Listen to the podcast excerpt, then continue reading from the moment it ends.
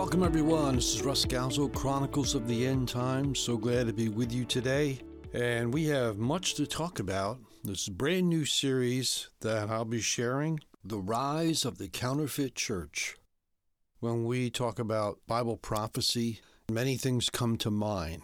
But maybe one of the things that doesn't come to mind right away is the rise of the false church. In Revelation, we see the woman riding the beast, and we know that the woman is described as Babylon. And we've talked about how this woman represents the false church that marries itself to the Antichrist in a kind of mocking fashion, as the true church is the bride of Christ. But sometimes we look at that and we say, well, you know, that's way off in the distant future, and who knows how many years ahead that is. It is very important for us to be aware of our present time and not think of Bible prophecy and the things that are written in the book of Revelation as something in the far and distant future. These are changing times. The rise of the counterfeit church is all around us. And we need to be aware. Jesus warned us many times through the Gospels. He said to enter through the narrow gate, for wide is the gate and broad is the road that leads to destruction, and many enter through it. But small is the gate and narrow the road that leads to life, and only few find it. You know, sometimes when I read that, it's disturbing, right? You say, well, come on, Lord, you know, you want everybody to be saved, and he does. He desires that none should be lost. But his desire is thwarted by human desire. He's given us that privilege to choose. In any relationship, love is a two-way street. You can't just love somebody and love them so hard that they're going to love you back. It doesn't work that way. Relationships are two-way streets where people love on each other and sacrifice for each other. That is a true relationship. So although the Lord God Almighty desires that none should be lost, still we know from the Scriptures that many will be lost. It's a hard thing to digest. It doesn't stop us from being a witness for Christ. It doesn't stop us from sharing the love of God and sharing the Word of God. There's a Scripture in Matthew chapter 7, verse 21. It's hard to fathom or understand. Now, let's read it. Jesus says, "Not everyone who says to me, 'Lord, Lord,' will enter the kingdom of heaven, but only he who does the will of my Father who is in heaven. Many will say to me on that day, 'Lord, Lord, did we not prophesy in your name, and in your name drive out demons and perform many miracles?' Then I will say plainly to them, 'I never knew you. Away from me, you evildoers,' or as some translations put, 'Away from me, you lawless ones.'" I always stumble on this myself, say, wow, you know, how could that be? How could that possibly be? But as time goes on, I look around me and look at life itself, and I begin to understand that obedience is better than sacrifice. That's what the Word says. And sometimes you get into conversations with people that want to talk about grace. And we all know we need grace. Without grace, we would all be lost. But what is grace, really? Grace is unmerited favor, something we've never earned, we can't earn, and it's given to us. It's a gift.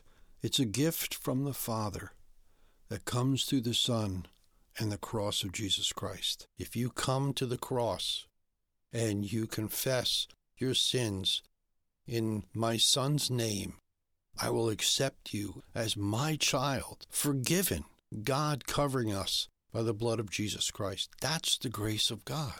The grace of God is not a license to do whatever we want once we come to Him, because we can't just throw out the laws of God. The laws of God are fulfilled through Jesus Christ. And then He said, "Those who follow me, my laws are written on their hearts." So the laws of God aren't done away with, but they're fulfilled through Jesus Christ.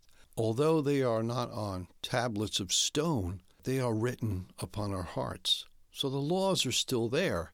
It's just that they're written on our hearts now. And we almost unconsciously obey them because of that, because of the relationship we have with Jesus. And because His laws are written on our hearts, we want to follow them. It doesn't mean we don't fall and make mistakes, but our desire is to follow them. It's no longer a burden. We've fallen in love with Jesus Christ. We have this relationship with Him. So His laws are pleasing to us, as David said. His laws are life. They're not a burden. The Scripture is clear that obedience is better than sacrifice. The grace of God is a wonderful, amazing thing. Without it, we would be lost for sure. But yet, God requires us to be obedient. And I believe that that Scripture we just read, didn't I do this? Didn't I cast out demons? Didn't I prophesy in your name? And Jesus said, I never knew you. Begone from me, you lawless ones. In the church today, we have a split going on. And it has nothing to do with denominations, has nothing to do with church fellowships, what their names are, who they belong to, what country they live in. Because just like true Christianity is all based upon our walk with God, which doesn't have anything to do with our denominations or what country we're from or what our fellowships are called. It has to do with, as an individual, our walk with God. In the same way, the counterfeit church can be found anywhere. It stems from a disregard for the authority of God's Word. And we're going to get into that more in the next episode. And I hope that you understand this is a positive thing. This is something we need to be aware of. Christ and all that He taught us, and all that the apostles have written, and all the letters that they've handed down to us. Jesus said that we must beware of the ravenous wolves that are among us that seek to destroy the works of God. As Solomon said, there is nothing new under the sun. As it was in the early church, it is today. Just as Jesus had foretold, unscrupulous teachers pounced on the teachings of Paul and other apostles and twisted their meaning. For certain men have crept in unnoticed, who long ago were marked out for this condemnation. Ungodly men who turn the grace of God into lewdness, shameful behavior, and deny the only Lord God and our Lord Jesus Christ. That's Jude 1:4. To them grace excused sin, the breaking of God's law by allowing them to discard scriptural teachings they didn't like.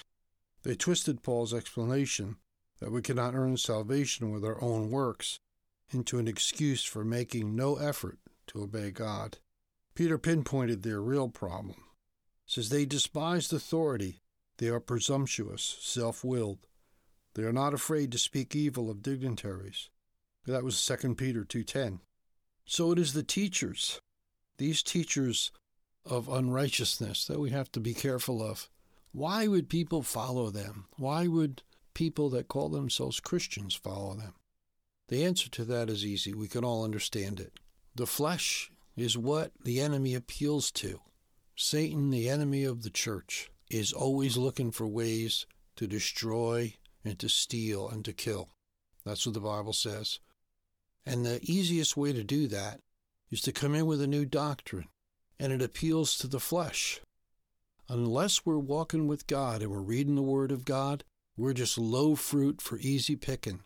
And we have to understand that though we don't walk around condemning other people, we must live by the Word of God, and that light will draw others to Christ. This is Russ Gauzel for Chronicles of the End Times. Keep looking up. The King is coming.